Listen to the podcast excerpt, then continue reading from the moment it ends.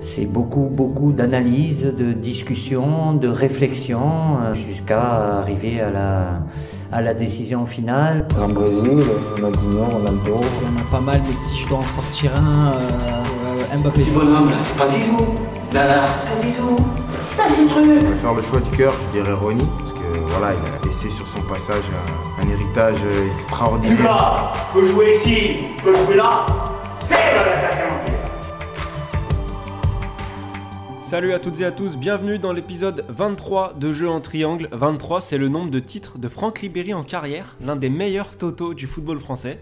Je vous laisse avec cette statistique, Eh, y a- messieurs. Il n'y a, que toi pour, Pour le le coup, après, 23 la pour les fans de sport, euh, on va pas compter. euh, C'est le numéro de David Beckham aussi, au Real Madrid. Ah. J'avais, j'avais son maillot, il m'a beaucoup marqué ce maillot.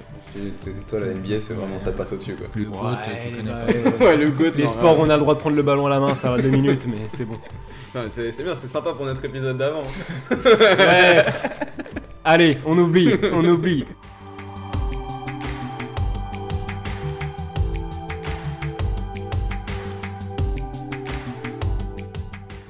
Toujours le même rappel avant de se lancer, on compte sur vos partages, sur vos notes. Euh, vous pouvez mettre les petites étoiles sur Apple Podcast, mais aussi sur Spotify maintenant, donc ne vous gênez surtout pas. Et souscrivez sur YouTube. Et souscrivez sur YouTube, j'ai tendance à Petit l'oublier. pouce c'est bleu. Les pouces Les bleus, pouces bleus, les les pouces bleus, la team, la, la commu. La co- On rentre dans le sujet du jour. Vous allez, vous allez voir, finalement, j'étais pas complètement hors sujet en parlant de Franck Ribéry, puisqu'on va notamment parler de deux anciens Marseillais et de trois joueurs qui ont porté le maillot de l'équipe de France. Trois joueurs qui ont clivé tout au long de leur carrière, qui ne sont pas encore terminés. Trois milieux offensifs, ailiers, voire euh, attaquants, donc euh, des joueurs euh, polyvalents. C'est parti pour une discussion autour de Jérémy Ménez, Dimitri Payet et Mathieu Valbuena. Amis amateurs de cyclisme, vous vous êtes certainement trompé de podcast, mais restez avec nous, on va parler de petits vélos. C'est parti pour l'échauffement.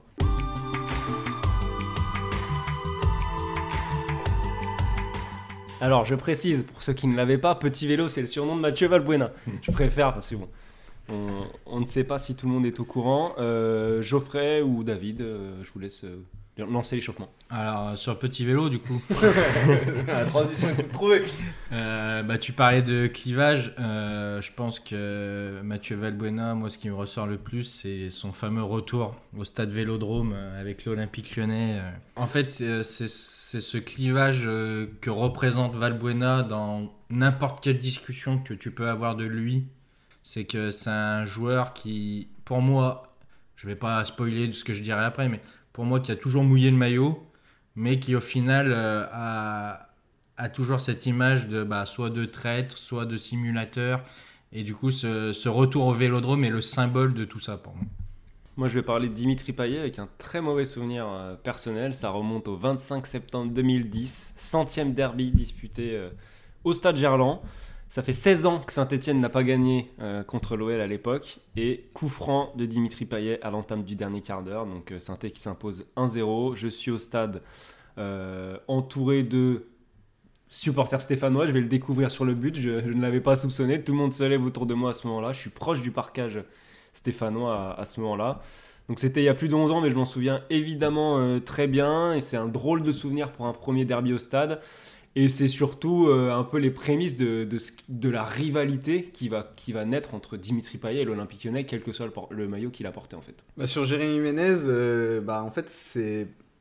Alors, c'est assez bizarre parce que c'est pas l'homme du titre euh, de champion de France, du premier titre de champion de France de, de QSI, mais c'est l'homme qui va apporter ce, qui va mettre ce but à Lyon d'ailleurs. J'étais au stade Ah, aussi. Putain, que de Ce bons match souvenirs, n'a Arthur. jamais existé. Que de bons souvenirs, Arthur. Euh, voilà, l'homme qui, qui va amener cette victoire euh, parisienne à Lyon d'une petite frappe croisée du gauche. Euh, donc du coup, pour moi, euh, supporter du PSG, le PSG n'a pas été champion de France depuis 94. Contrairement à ce que peuvent dire mes acolytes de temps en temps, je ne suis pas si vieux. Donc 94, j'ai- j'avais 4 ans. Donc bon, j'étais un peu en galère pour comprendre ce qui se passait. Donc voilà, pour moi, c'est le premier titre du PSG. Donc ça a forcément une valeur, euh, une valeur sentimentale et symbolique très forte. Après, ce qui est assez bizarre, c'est que c'est un titre que je vis euh, dans une ambiance un peu feutrée parce que je suis, à l'époque, je travaille à Eurosport. Euh, je fais la soirée à la rédac, on doit être trois, je pense, dont Vincent Brejevin, autre grand supporter du PSG. Un grand bisou à Giallo. Et, euh, et donc voilà, donc c'est un peu, c'est un peu étonnant parce que c'est un moment que j'aurais aimé vivre avec des potes ou avec mon père, enfin voilà, avec euh, des vrais supporters, enfin Vincent est un supporter du PSG, mais voilà, donc pas dans une ambiance où tu dois travailler quoi. Et donc voilà, c'est un- il y a un peu ce double sentiment de, de truc très fort parce que voilà, enfin, euh, je vois mon, mon club champion de France, mais euh, voilà, je le, je le vis un petit peu bizarrement, on va dire. Contrairement à Jérémy Ménez, on est bien échauffé. Plus rigoureux que lui à l'échauffement, je pense. C'est parti pour le match. Ça fait un match, mon gars. Un match de chez match, on appelle ça. On commence donc avec l'ami Ménez, qui a aujourd'hui 34 ans, joueur d'un mètre 82 formé à Sochaux, où il évolue euh, jusqu'en 2006. Euh, ensuite, il passe à Monaco entre 2006 et 2008, la Roma entre 2008 et 2011, le PSG également pour 3 saisons, le Milan pour 2 saisons, une pige d'un an à Bordeaux, et après, attention, c'est les anges de la télé-réalité, Antalya Sport, Club América au Mexique, petit retour au Paris FC, parce que la pluie devait manquer. Ensuite, Regina en deuxième division italienne. Et là, à l'heure où on se parle, ce n'est pas encore officiel, mais il semblerait que Jérémy Ménez soit proche de s'engager pour les Amrun Spartans du- dans le championnat maltais, messieurs, dames. C'est pas, trois- c'est pas le film 300, hein, c'est Voilà. c'est un vrai club. hein. Bon, une fois qu'on a dit ça, euh, bah, on est obligé de souligner le, parcours euh, atypique de Jérémy Ménez, qui commence comme euh, un crack convoité très tôt par des grands clubs, notamment de Première Ligue, et puis qui voit sa carrière prendre une tournure un petit peu particulière assez rapidement. Ouais, bah, sans faire vraiment un parallèle avec Atem Ben Arfa, mais c'est quand même un joueur qui a toujours évolué sous ses émotions, que ce soit positif ou négatif, avec certains coups de sang, certaines, euh, certains pétages de câbles, on va dire. Euh, mais oui, comme tu dis, c'est un joueur qui, bah, qui fait partie de la génération euh, 87 avec Nasri, Ben Arfa et Benzema. Et à l'époque où ils sont champions d'Europe en 2004, euh, c'est presque celui dont on, a- on en attend le plus. Euh, comme tu as dit, il est, je crois qu'il est pisté par Manchester United. Je crois qu'il y a même Ferguson ou, Oui. ou une histoire dans le genre euh, qui vient jusqu'à Sochaux euh, pour tenter de le convaincre. Pour tenter de le convaincre de rejoindre C'est Manchester. pas pour les bars. hein. par- passer de la, de la neige franc-comtoise à la pluie mancunienne, euh, je suis pas sûr, ça n'a pas l'air de l'avoir convaincu. Mais c'était vraiment une star en devenir, un espoir du football français comme euh, cette génération 87. Et on se rend compte qu'au fil de sa carrière, il a eu les, les mêmes euh, défauts que ses, ses complices, surtout Atem Ben Arfa, entre guillemets. Ces défauts de d'amoureux du football, mais peut-être trop amoureux du football et euh, pas assez professionnel euh, dans sa mentalité. Quoi. Ouais, c'est vrai qu'on on en attend, comme tu dis, euh, monts et merveilles, dans le sens où déjà il sort d'un centre de formation très réputé, qui est le FC Sochaux-Montbéliard. Encore plus à l'époque, parce que ça sortait beaucoup de joueurs au début des années 2000 à Sochaux. Il est toujours plus jeune joueur de l'histoire de la Ligue 1 à réaliser un triplé. Il le met contre Bordeaux, bah, je crois que c'est en décembre 2004 ou en début 2005, j'ai plus exactement la date, mais Rémi Farge me, vous mettra ça dans les commentaires. Mais, euh, mais voilà, enfin, c'est quand même, en effet, on en attend beaucoup de, de ce Jérémy Ménez. Derrière, ça part à Monaco. Donc voilà, on, sent une espèce de, de carrière qui part sur quelque chose d'assez linéaire et d'assez cohérent en tout cas. Et après, c'est vrai qu'il y a une grosse déception euh, parce que bah, on sent que c'est un mec qui a été toujours limité pour, euh, pour répondre aux ambitions qu'on qu'on fixait en lui. Parce que, euh, bah, en effet, beaucoup de, beaucoup de nonchalance, une attitude pas toujours en phase avec le haut niveau. Aussi quelque chose de. Je sais pas, j'ai l'impression que. Il n'y a, pas cette grinta qu'on peut voir bah, justement chez Nasri ou, chez, euh, ou chez Benzema. Chez lui, il y a vraiment une tendance à tomber dans la facilité, à pas toujours vouloir se battre dans l'adversité. Euh, quand, quand ça lui vient pas directement, on sent que le gars est pas forcément fait pour, pour se dépasser. quoi. Et donc forcément, bah, à un moment, euh, pour aller au très haut niveau, ça, ça coince. Bah, c'est vrai que par exemple à Antalya Sport, euh, Leonardo à l'époque avait souligné des problèmes d'implication de Jérémy Ménez. Euh, son retour au Paris FC, il est loin d'avoir été convaincant. Il y avait notamment eu un match face à Lens avec des images qui avaient un peu, un peu choqué tout le monde du côté du Paris FC, où il perd un ballon, il fait pas l'effort, il faisait que de se plaindre. Euh, c'est dommage parce qu'on retient beaucoup d'images comme ça de Jérémy Ménez qui peuvent faire penser que c'est un personnage un petit peu euh, individualiste, etc. Alors que c'est pas du tout le cas dans le jeu. Euh, c'est un joueur qui est extrêmement altruiste. Il a 91 buts, 91 passes décisives en carrière. Et il y a certaines associations qui ont bien marché. Moi, il y a quelque chose qui m'a marqué, c'est notamment avec son entente avec Zlatan Ibrahimovic au PSG que j'avais trouvé très très intéressante. Donc c'était un joueur qui, contrairement à ce qu'il peut dégager, était euh, parfaitement capable de s'intégrer dans un collectif. Il y a même à son époque à la Roma, euh, lui-même en parle, comme quoi Totti l'avait pris sous son aile. euh, il l'invitait à manger, il a même dormi chez lui, je crois, à ses débuts. C'est un joueur qui a, réussi à s'entendre avec des grandes stars, qui a réussi à se fondre avec des grandes stars, et qui au final, dans un collectif, a eu, euh, a eu plus de mal, s'est pris la tête avec des entraîneurs, avec un caractère de cochon. Et ça renforce, je trouve, ce sentiment de, pas de gâchis, mais de... On aurait aimé en, voir plus de lui euh, en voyant euh, sa complémentarité avec des grandes stars. Tu dis, si tu arrives à t'entendre avec Ibrahimovic, quand même, Ibrahimovic, euh, ça, ça reste un ego surdimensionné avec qui c'est quand même difficile de s'entendre. Le, même le Suédois avait dit, je crois, à son époque parisienne, que c'était un des joueurs, c'était peut-être le joueur le plus impressionnant qu'il avait vu de sa carrière parisienne. Donc ça, ça montre un peu comme on avait eu avec Ben Arfa, de ce sentiment de le mec qui froisse tout le monde à l'entraînement et Mm. on en fait, euh, on en, on en dit que du bien et au final sur le terrain, c'est euh, l'image inverse presque que, t'en retiens quoi.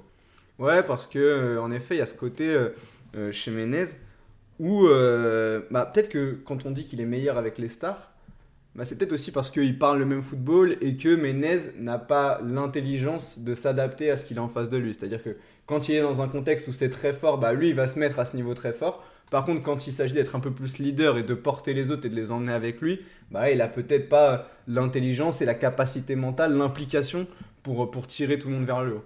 Après, il y a quand même cette, euh, cette force chez Menez de faire quelques grosses saisons, vraiment des, saisons très complètes quand on lui donne vraiment beaucoup de confiance, quand on met au centre d'un projet. Il y en a une avec Paris, euh, bah, la première année de QSI, où justement il n'y a pas encore Zlatan. Euh, le, trio d'attaque, c'est un truc un petit peu hybride avec Néné et Pastore, c'est l'époque vraiment du, sapin de Noël d'Ancelotti. Il fait 7 buts, 7 buts pardon, euh, 12 passes décisives. Euh, le PSG finit vice-champion de France et il a vraiment une importance prépondérante. Et derrière, il commence la saison d'après quand Zlatan arrive en titulaire il va se faire un peu sauter par l'arrivée de Lucas euh, qui arrive. Voilà, il y, a- un gros chèque du, club. Donc forcément, ça incite un peu plus le club à, mettre Lucas en avant très vite. Euh, mais, mais voilà, il est un peu poussé vers la sortie malgré ses performances finalement assez intéressantes sur le début de sa carrière parisienne. Et il y a aussi une très grosse saison au Milan où il fait une saison à 16 buts toutes compétitions confondues. C'est un Milan en reconstruction un petit peu, un petit peu crado, on va pas se mentir. Mais voilà, 16 buts au Milan, c'est quand même pas anodin. Euh, Donc, euh, donc voilà, il y a quand même vraiment des, des saisons très fortes et qui, qui montrent un petit peu aussi les, les regrets qu'on peut avoir euh, sur, sur l'ensemble de sa carrière. Bah, la fameuse saison dont tu parles, c'est sa dernière euh, véritable saison pleine au très haut niveau en fait. Et ça date de 2014-2015. Donc c'est quand même euh, un gouffre depuis. Euh, après, pour entrer dans le, plus en détail dans le profil du joueur, on a certainement le meilleur dans les 1 contre 1, dans, les- dans la capacité à éliminer l'adversaire en 1 contre 1. Et on a un style un petit peu euh, particulier parce que c'est très vertical, Jérémy Menez. Cette capacité à aller, à aller tout droit, faire des courses très tout droit, des crochets assez simples, mais comment dire, il avait une vraie capacité à percer, mais presque au sens propre, les lignes adverses en fait. Bah, moi, j'en ai presque l'image d'un attaquant de pointe, mais en fait, c'est pas du tout son poste. C'est vraiment un ailier qui a été recentré euh, par la force des choses, euh, parce qu'au final, quand il fait sa grosse saison au Milan, il joue un peu comme un espèce de deuxième attaquant euh, derrière, euh, en, en espèce de numéro 9,5. Et oui, il a, cette, il a ce profil euh, assez. Au final, il- on a dit qu'il faisait 1m82. Mm. Et au final, le ressenti que l'on a, je trouve qu'il fait plus grand. Il a, la- il a, une- il a un côté assez, assez élancé. Et euh, ouais, c'est celui, sa force de, sa force de frappe, c'était clairement le 1 contre 1 et la percussion sur un côté euh, à coup de crochet. Et ce qui fait aussi qu'il est, qu'il est aussi buteur que passeur, c'est que il avait ce côté euh, très euh, à sentir les coups. Il est, on parlait un peu de son côté têtu, tête de cochon, mais il, a- il avait un vrai QI football pour trouver les espaces et servir ses, partenaires d'attaque. quoi. Mm, Ouais, carrément. Et quand tu parles de, de ce côté, en effet, élancé, il fait grand, c'est qu'il a un côté très tête haute. Jamais, voilà, la tête dans le guidon, on a beaucoup cette image chez, certains joueurs. Lui, pour le coup, c'était tout le temps euh, très élégant, euh, vraiment à tout le temps à euh, pouvoir scanner le terrain. En effet, cette capacité, comme tu disais, Arthur, à tout le temps contrôler le ballon et se mettre dans le sens, dans le sens du jeu tout de suite. Et, et bah aussi, il y a, y aussi des, gros exploits personnels chez, chez Menez. Moi, j'ai le souvenir d'un but à Rennes avec Paris où il doit dribbler 5 ou 6 joueurs avant de marquer, où il part quasiment du milieu de terrain. Ouais, il y, a- il y a vraiment cette capacité à, à faire des, des exploits très très forts et, à marquer un peu les esprits. Il y avait chez Menez cette capacité à, à- imprimer la rétine par, par ce qu'il arrivait à faire avec le ballon. Ouais, tu parlais que c'était pas vraiment un attaquant, euh, c'était pas du tout son poste. Après, je le trouvais quand même intéressant dans une position axiale, moi, Menez, parce que euh, il avait aussi une vraie faculté à jouer dos au but, euh, à faire les bons choix quand il était dos au but, soit pour se retourner, comme, euh, comme on vient de le dire, soit pour servir le partenaire et toujours continuer sa course à haute intensité derrière. Je trouve qu'il y avait toujours soit la, bonne remise et puis ensuite la capacité à continuer, faire le, bon choix dans un premier temps, puis dans un, deuxième temps quand le, ballon lui revenait. Ça, j'aimais beaucoup chez lui. Euh, on va peut-être évoquer un petit peu l'équipe de France parce que c'est quand même euh, l'un des critères pour lesquels on a choisi ces, trois joueurs. Ses débuts, il les a fait en 2010 avec Laurent Blanc, après avoir fait toutes les catégories de jeunes. Donc il arrive à 23 ans en bleu après le fiasco de, de de Neisna, pardon. Euh, il est buteur contre l'Ukraine à l'Euro 2012, élimination en quart contre l'Espagne. Puis ensuite, il est au début de l'aventure des champs, mais son parcours en bleu, il s'arrête un soir de défaite contre l'Espagne en, en- éliminatoire de la Coupe du Monde 2014. Donc ce fut assez éphémère au final, Menez en équipe de France. Ouais, puis c'est marqué par euh, bah, l'euro, et après l'euro, il est suspendu euh, un match par la FFF parce qu'il insulte l'arbitre et, et Lloris au passage. Enfin voilà, c'est là on est vraiment euh, on est dans le symbole Menez. En plus, bah, justement, tout à l'heure tu parlais d'échauffement. Il y a ces images de Menez et Nasri qui s'échauffent euh, pendant, pendant euh, le- justement à la mi-temps, je crois, de France-Espagne, qui envoie des ballons en tribune, euh, qui insulte plus ou moins une présentatrice sur le bord du terrain. Enfin bon, c'est vraiment c'est lunaire. Euh, De toute façon, cet Euro 2012, voilà, c'est c'est la colonie de vacances. Mais, mais voilà, c'est pour le coup, il a vraiment raté quelque chose parce que euh, le fait en effet qu'il n'était pas impliqué dans Naïsna, donc du coup il y a cette espèce de reconstruction qui est entamée post-Naïsna. Euh, le fait que ça soit Laurent Blanc, qui est quand même un joueur, euh, pardon, un entraîneur qui, aimait les joueurs créatifs et, les joueurs dans son profil, bah il y avait- il y avait un espace pour, que Ménez puisse s'exprimer en équipe de France. Mais malheureusement, voilà, on, en revient à ses limites pour le très haut niveau. Un moment, au niveau international, ça pardonne pas d'être d'être trop irrégulier et trop, trop inconstant dans son investissement. Ouais, et puis euh, on va dire encore qu'on revient sur cette génération 87, mais l'Euro 2012 est le, est le symbole de Ah oui. cet échec euh, de, la, de cette génération. euh, Ils sont là tous les quatre. Ils sont là tous les quatre, et puis au final, sur les quatre, t'en as trois qui sont, dans, qui sont après, après la compétition dans le collimateur de, de la FFF pour des comportements, euh, comportements pas vraiment en adéquation avec euh, le collectif. Donc, euh, oui, t'as- sa, sa carrière en équipe de France reste un point noir de l'image générale qu'on peut, faire, qu'on peut, se faire de, lui- qu'on peut se faire de lui, et en même temps, comme tu l'as dit, Geoffrey, le symbole de, ce manque de professionnalisme. On va pas dire, est, on va pas dire qu'il n'était pas pro, mais de, ce, de cette volonté de, s'améliorer et de, toucher encore plus haut, euh, du bout des doigts, le, plus haut niveau. On va pouvoir enchaîner avec l'ami Dimitri Payet.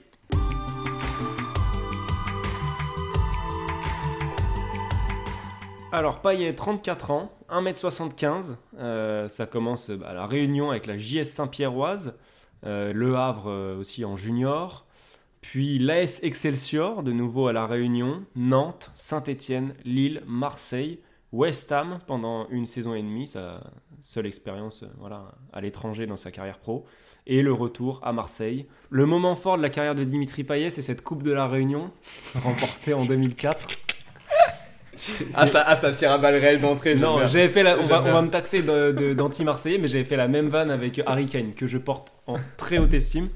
Donc, euh, c'était une petite manière légère d'aborder un- une question importante quand on évoque Dimitri Payet, quitte à évacuer ses, mo- ses- ses- ses côtés négatifs tout de suite. C'est ce palmarès complètement vierge de Dimitri Payet, qui est une anormalité quand on voit les clubs, euh, enfin surtout l'Olympique Marseille, dans, dans lesquels il est passé. Quoi. Bah, il est surtout pas passé très loin euh, à deux reprises, euh, que ce soit à l'Euro 2016 et, et avec la, et la finale de la Ligue Europa euh, 2018 au Groupama Stadium. Donc, Geoffrey l'a l'a vécu. grand plaisir de l'a la. C'est ça en même temps de toucher la coupe avant le début du match. hein. On sait que ça J'étais aux deux finales, hein. On donc euh, je suis peut-être Ouais. je suis peut-être le Ouais, chaneur c'est de Dimitri Payet.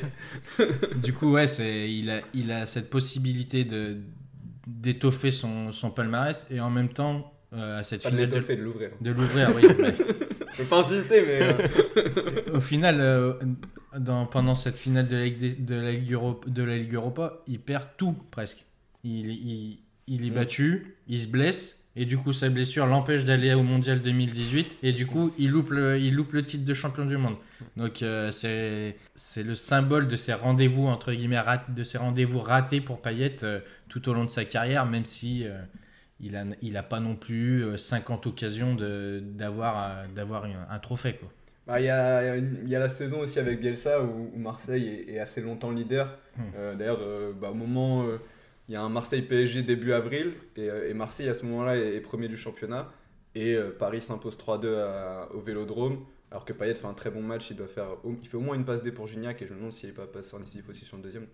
Et, voilà, il y, a- cette année-là où finalement Marseille passe pas très loin de passer euh, de, de devenir champion de France. Je pense que c'est l'année où ils sont plus proches de le faire avec Payet. Et d'ailleurs, c'est euh, peut-être la meilleure saison de, Dimitri Payet et ça permet d'évoquer un peu l'aspect psychologique du, du bonhomme, c'est-à-dire que c'est quelqu'un qui a besoin d'être vraiment responsabilisé au cœur d'un projet pour, euh, pour donner la pleine mesure de son talent. On sent que c'est quelqu'un de très, très affectif, qui marche beaucoup à l'affect.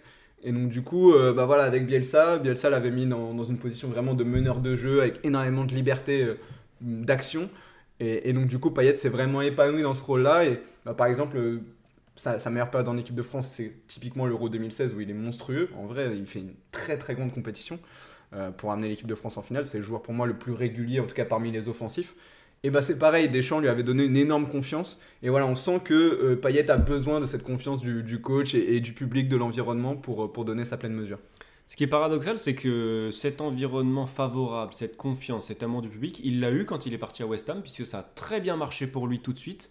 Sa première saison, il est dans l'équipe type de Première Ligue quand même. Euh, et West Ham n'est pas classé aussi haut que ce, qui est, que ce que, que c'est euh, aujourd'hui.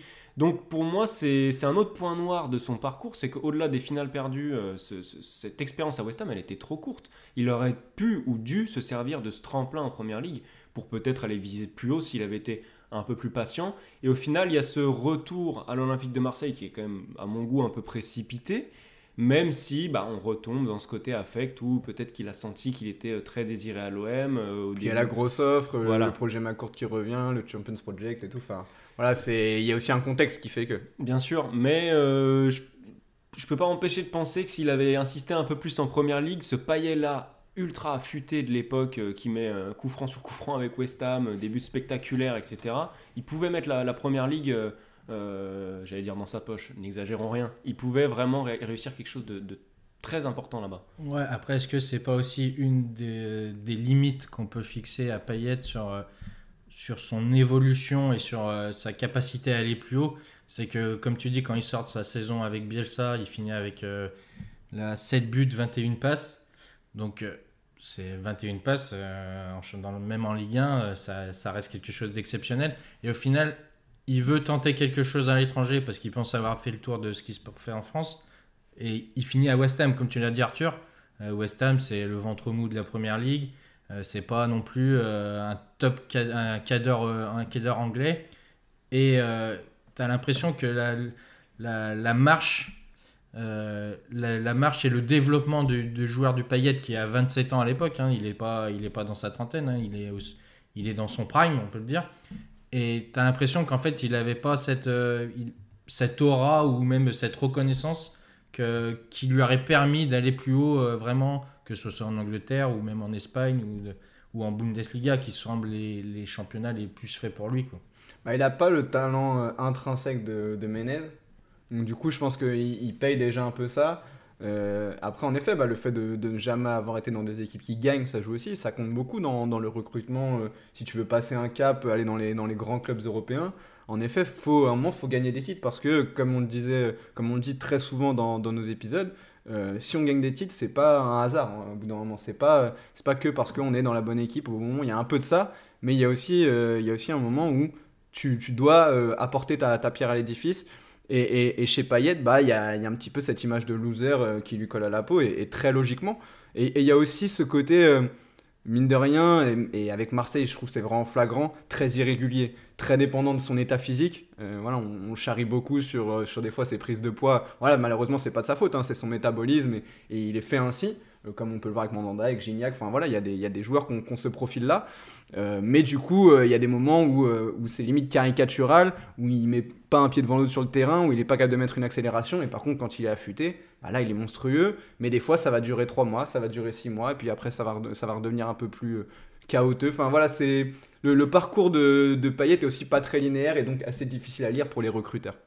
Je vais poursuivre un petit peu ce que tu viens de dire. Par contre, c'est vrai que quand il est en top forme, Dimitri Payet, il y a vraiment la sensation qu'il vole sur le Mm. terrain et qu'il fait absolument ce qu'il veut avec toutes les surfaces du pied. Tu as l'impression que c'est un aimant à ballon. Il va tous les chercher, il distribue, il oriente, il fait tout ce qu'il veut. C'est c'est vraiment très très agréable à regarder un Dimitri Payet au top de sa forme euh, parce que c'est le moment où on voit sa qualité de pied extraordinaire où on le voit frapper tous les corners, tous les coups francs de manière parfaite, orienter le jeu avec justesse. Et c'est un joueur, je trouve, qui a des, des belles stats de but. Alors les passes décisives, évidemment, il en a 178, c'est pas étonnant. Mais 130 buts en carrière, c'est très intéressant pour un joueur qui, je trouve, est presque désintéressé par, le, par la finition ou par la surface de réparation, tout du moins. C'est un joueur, je vais pas le comparer à Marco Verratti qui veut toujours faire la passe, mais, mais pas loin. Euh, il, est avant tout tourné vers ses partenaires quand, quand on arrive dans la zone de vérité. Ouais, et puis c'est aussi le rôle qu'on lui donne sur le terrain. C'est que là, maintenant, avant, il était souvent. à l'époque où il était encore assez jeune, entre guillemets, il était souvent déporté sur un côté. Et du coup, peut-être plus désintéressé par, euh, par ce qui se faisait dans la surface. Maintenant, avec l'âge, avec euh, cette euh, prise de poids de temps en temps, et du coup, cette méforme, il est beaucoup plus dans, beaucoup plus dans un rôle axial. Euh, on voit même là, Sampaoli, des fois qu'il fait jouer en espèce de faux numéro 9 euh, quand Milik était blessé. Et du coup, il se retrouve vraiment plus près de ce qui, de, plus près de ce qui se fait dans la surface et plus près du but. C'est vrai qu'on ne on va pas le voir dribbler 5 joueurs et ensuite enchaîner une frappe, euh, une frappe dans la lucarne. Il cherchera, comme tu dis Arthur, beaucoup plus la passe, mais son rôle beaucoup plus axial avec- au fil de sa carrière et au fil des années, moi je trouve que ça l'a poussé à être euh, peut-être plus buteur dans l'âme que ce qu'il n'était au début de sa carrière.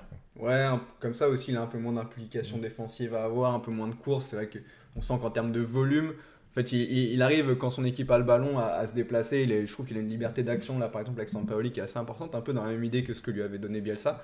Euh, mais bah, forcément, un peu moins de travail défensif. Enfin, voilà, on, on s'adapte à son âge, mais je trouve que ce qui est intéressant, c'est que, bah, vu que c'est un joueur qui a jamais trop compté sur son physique, même s'il fallait qu'il soit fit pour être fort, mais il, il a jamais fait d'énormes différences physiques, c'est jamais un joueur très rapide et tout je trouve qu'il vieillit plutôt bien. C'est un joueur qui a bientôt 35 ans, mine de rien, et qui vieillit plutôt bien. Bah voilà, il est encore euh, très important dans une équipe qui joue le tableau cette saison en Ligue 1.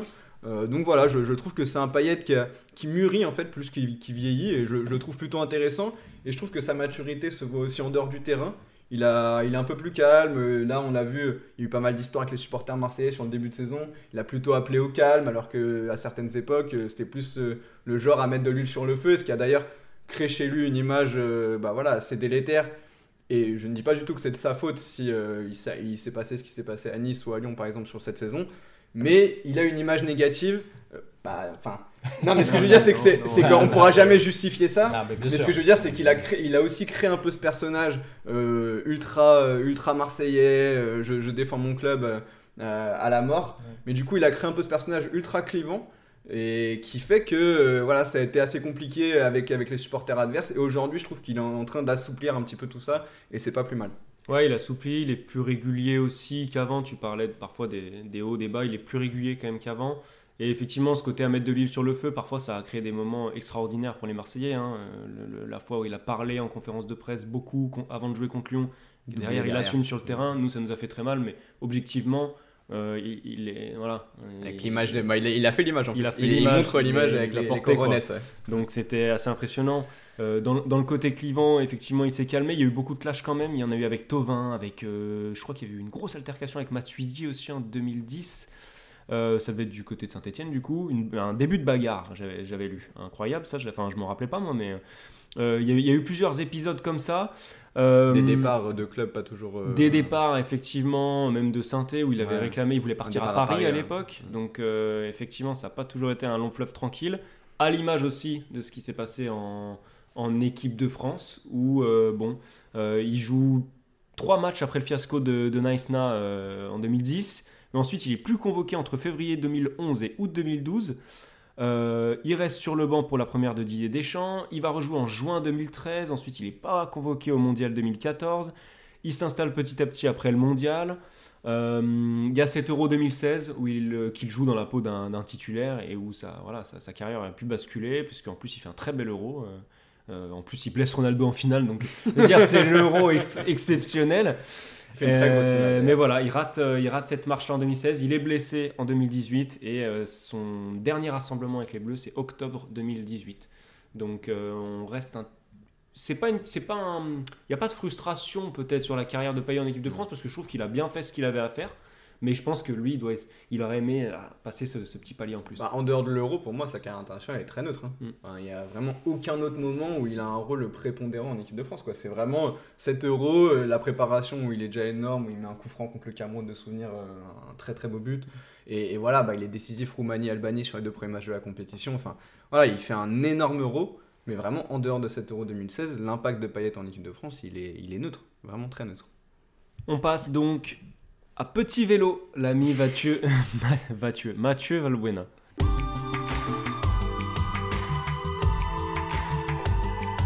Alors Valbuena, mm, joueur de poche, hein, 1m67, 37 ans aujourd'hui. Euh, il était passé par euh, Bordeaux en junior, euh, Libourne aussi. Sa carrière professionnelle a commencé un peu sur le tard. Puis il arrive à l'OM en 2006 où il va rester jusqu'en 2014. Euh, vient ensuite euh, l'expérience russe du Dynamo Moscou en 2014-2015, puis deux saisons à l'OL, deux saisons à Fenerbahçe et l'Olympiakos depuis 2019. Évidemment, contrairement aux deux autres, lui n'a pas été un, un- un jeune crack euh, au début. Payet avait été repéré assez vite, Menez encore plus. Lui, c'est une éclosion sur le tard. On le voit, on commence à le voir vraiment quand il a 22 ans. Donc une carrière un peu, sans comparer les joueurs, mais à la Franck Ribéry, ces joueurs-là qui sont arrivés un peu plus sur le tard. Ouais, et du coup, qui sont aussi forgés un espèce de mental, euh, de mental d'acier, euh, de se dire euh, on s'est fait, fait virer des centres de formation et on est obligé de repasser par la case bah, CFA ou nationale pour pouvoir toucher au haut niveau. Et c'est quelque chose qui lui a servi tout au long de sa carrière parce que voilà, on parle de son de sa, de sa période, de son retour, comme j'ai dit, euh, au Vélodrome avec l'OL euh, et, euh, et cet accueil. hostile du, du, du, stade marseillais. Si t'es pas fort, si t'es pas fort dans ta tête, tu résistes pas à de, à, de telles pressions. Tout au long de sa carrière, Valbuena, c'est, on s'est, on s'est foutu, on s'est foutu de lui, on s'est foutu de sa taille, son côté un peu simulateur. Il en a pris, plein la gueule quoi. Et si t'es pas fort dans ta tête et si t'as pas un peu connu euh, ce parcours un peu sinueux, euh, je pense pas qu'il y ait, grand monde qui, arrive à résister à tout ça. Ouais, et puis au-delà même de l'image qu'il renvoyait à l'extérieur, euh, c'est un joueur qui a rarement été considéré comme un titulaire à part entière dans sa carrière. Très souvent remis en cause, euh, très souvent utilisé comme un, un joueur un peu impact player en sortie de banc. Bah, par exemple, sa meilleure saison statistique, c'est à Lyon où il fait une saison à 10 buts, toutes compétitions confondues. Et c'est une saison où il est quasiment jamais, enfin pas quasiment jamais titulaire, mais assez peu titulaire finalement. Donc, euh, donc aussi cette force de caractère, elle se, elle se voit euh, là-dedans. C'est-à-dire qu'avec Deschamps, par exemple, à Marseille, ça commence pas très bien. Euh, et derrière, il arrive à, retourner un peu l'opinion de, de Deschamps là-dessus. Deschamps qui va même après l'installer en équipe de France. Donc, il a réussi. euh, Il, est, euh, convoqué à l'Euro 2012. On parle du fiasco de l'équipe de France à l'Euro 2012. Tous les mecs de la génération 87, ils ont leur temps de jeu et tout. Lui, zéro minute.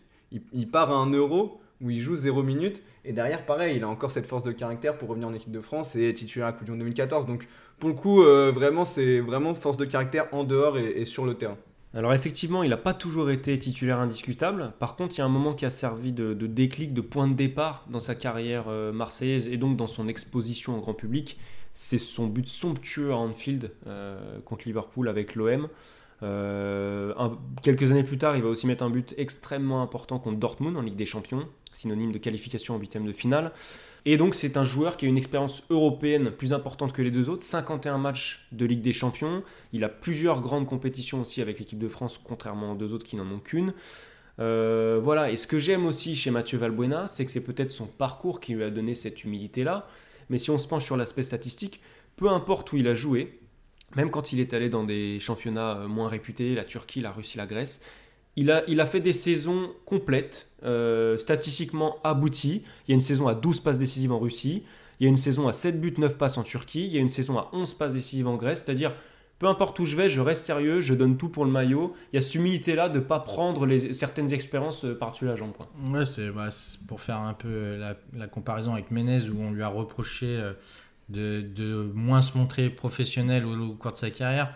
Valbuena, c'est l'exemple type, euh, pas du joueur de devoir, parce que ça, ça serait limiter son rôle qu'il pouvait avoir sur le terrain, mais c'est un joueur sur qui, quand même, je trouve, avait une fiabilité euh, à toute épreuve. C'est que tu pouvais le mettre sur le terrain. euh, il n'y a, pas- a pas vraiment eu de trou d'air, entre guillemets. euh, il n'a a jamais été euh, étincelant au point de, se dire ah bah lui, euh, il va finir dans un top club eu- européen. Mais il a toujours été d'une régularité, je trouve, euh, au cours de sa carrière qui lui a permis euh, de s'imposer et de faire taire les critiques. Euh, je sais que quand il est arrivé à Lyon, son arrivée en tant qu'ex-Marseillais n'a pas été, n'a pas été accueillie de la meilleure des manières. Même quand il jouait, il a souvent été remis en question ou même sifflé par les supporters. Mais quand tu regardais ses matchs à l'OL, malgré tout, euh, tout l'antagonisme qu'il pouvait y avoir autour de lui, il s'est toujours donné à fond.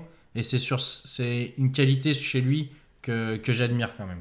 Ouais, après, moi, je suis pas euh, tant d'accord sur le côté constance. Je trouve que c'est un joueur euh, de fulgurance, mais où, voilà, il y a des moments très forts. On parle de ces deux buts, Liverpool et Dortmund. Je trouve qu'il a un peu la chance d'être au bon endroit au bon moment. Après, faut les mettre, ces frappes en lucarne qui, sont dans des matchs très importants en Ligue des Champions.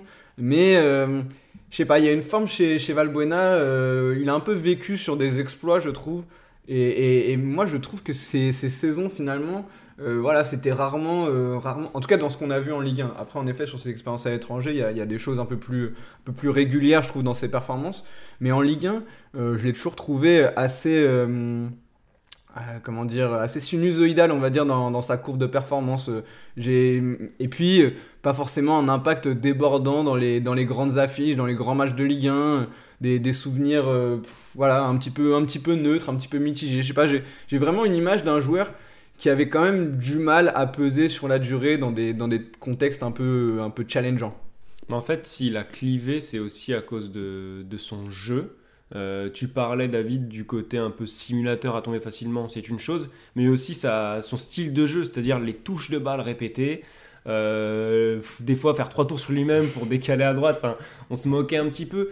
Et donc tout ça, ça fait que effectivement, il y avait pas mal de prestations au final assez neutres euh, de Mathieu Valbona où tu en ressors pas grand-chose. Il y a beaucoup de mouvements, ça brasse beaucoup, mais il se passe pas grand chose. Donc c'est c'est un côté qu'il a effectivement peut-être qu'on lui, a- qu'on lui a souvent quand même reproché et, et qu'il a qu'il a pas aidé certainement. Enfin c'est là qu'on a vu sa limite et que même s'il y a eu parfois des, des rumeurs de, beau- de, de plus gros clubs, on s'est jamais dit euh, Valbuena a la régularité et met le contenu qu'il faut pour aller euh, viser beaucoup plus pas haut. assez décisif euh, voilà pour un joueur qui joue si près de la surface en, en Ligue 1 il est à peu près à 5 passes décisives par, par saison en termes de buts les totaux ils sont vraiment pas énormes donc, euh, donc voilà il manquait quand même quelque chose pour, euh, pour aller plus haut quoi. Ouais, on va dire qu'il avait une régularité dans la neutralité. exactement ouais. Et mais en effet comme tu disais jamais, jamais mauvais C'est ce qui le caractérise un peu.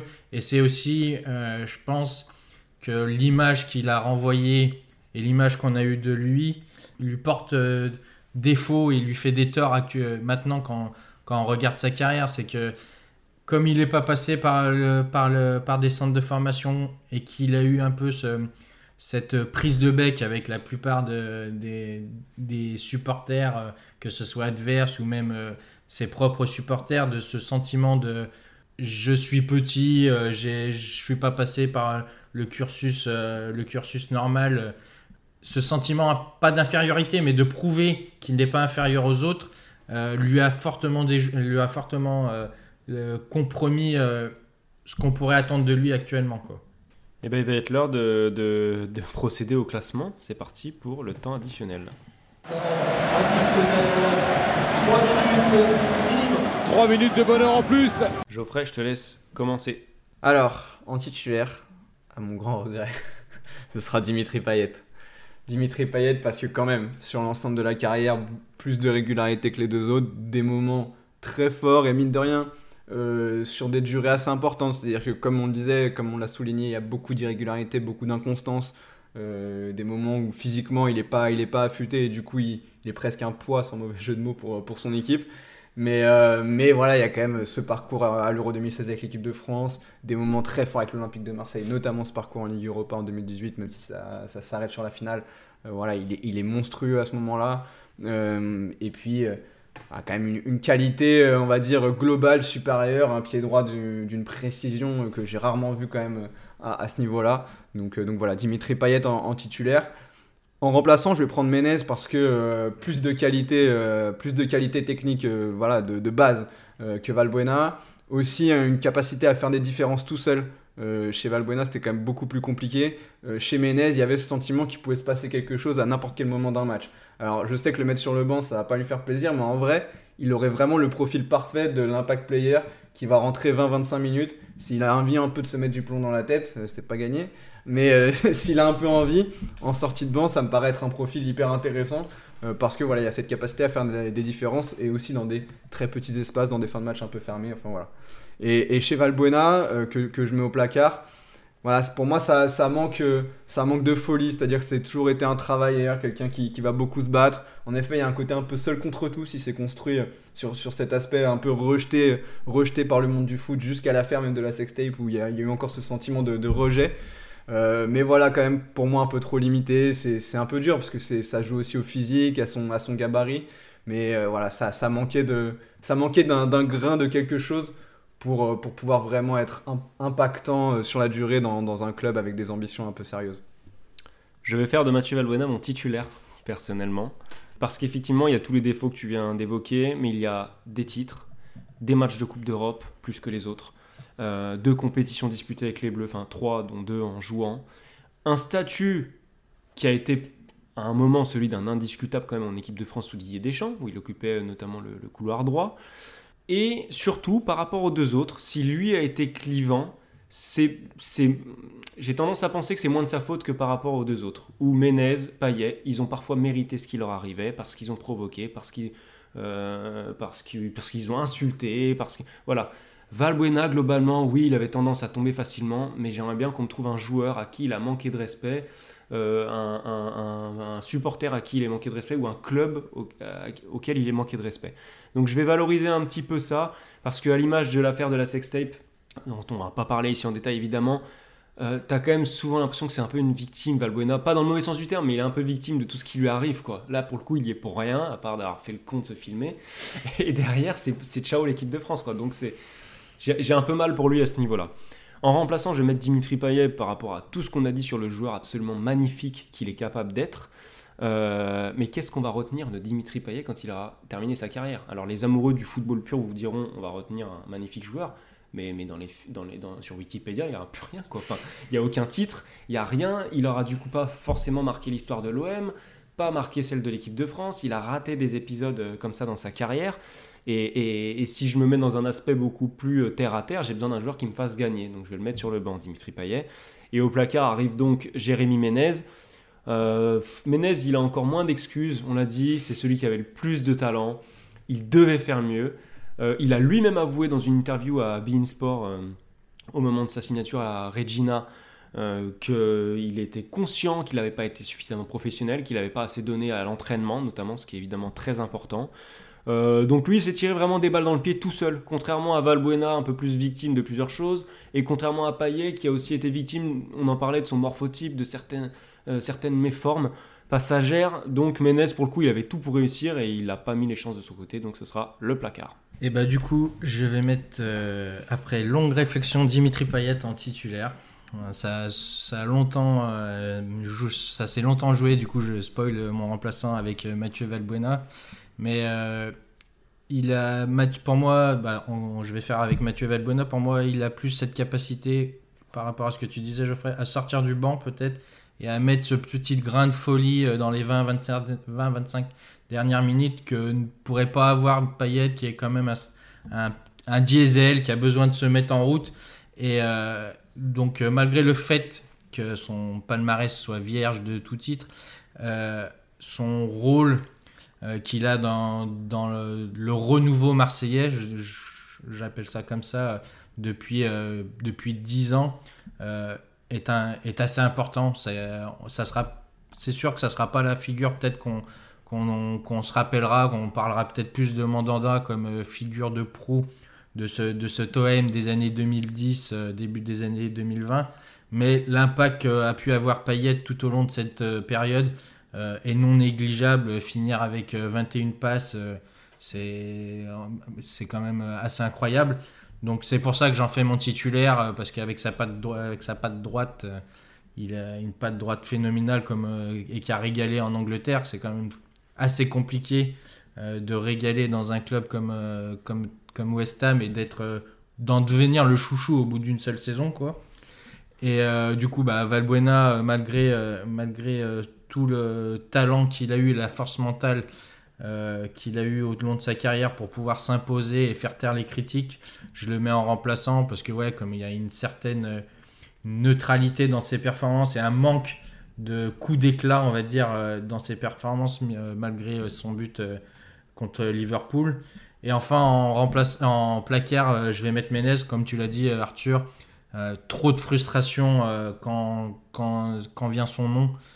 Comme on a pu en parler avec euh, Atem Ben Arfa, on entendait monts et merveilles.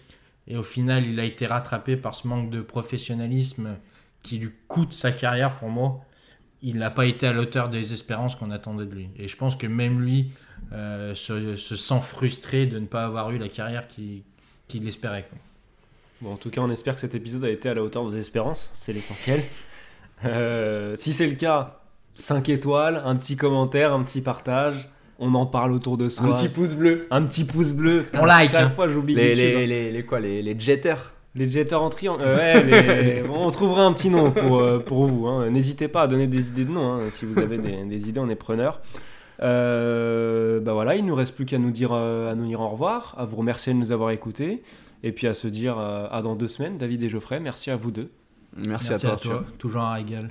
Ouais, tu- mènes ça de main de maître. Bon, je suis bien accompagné. Salut à tous. Ciao.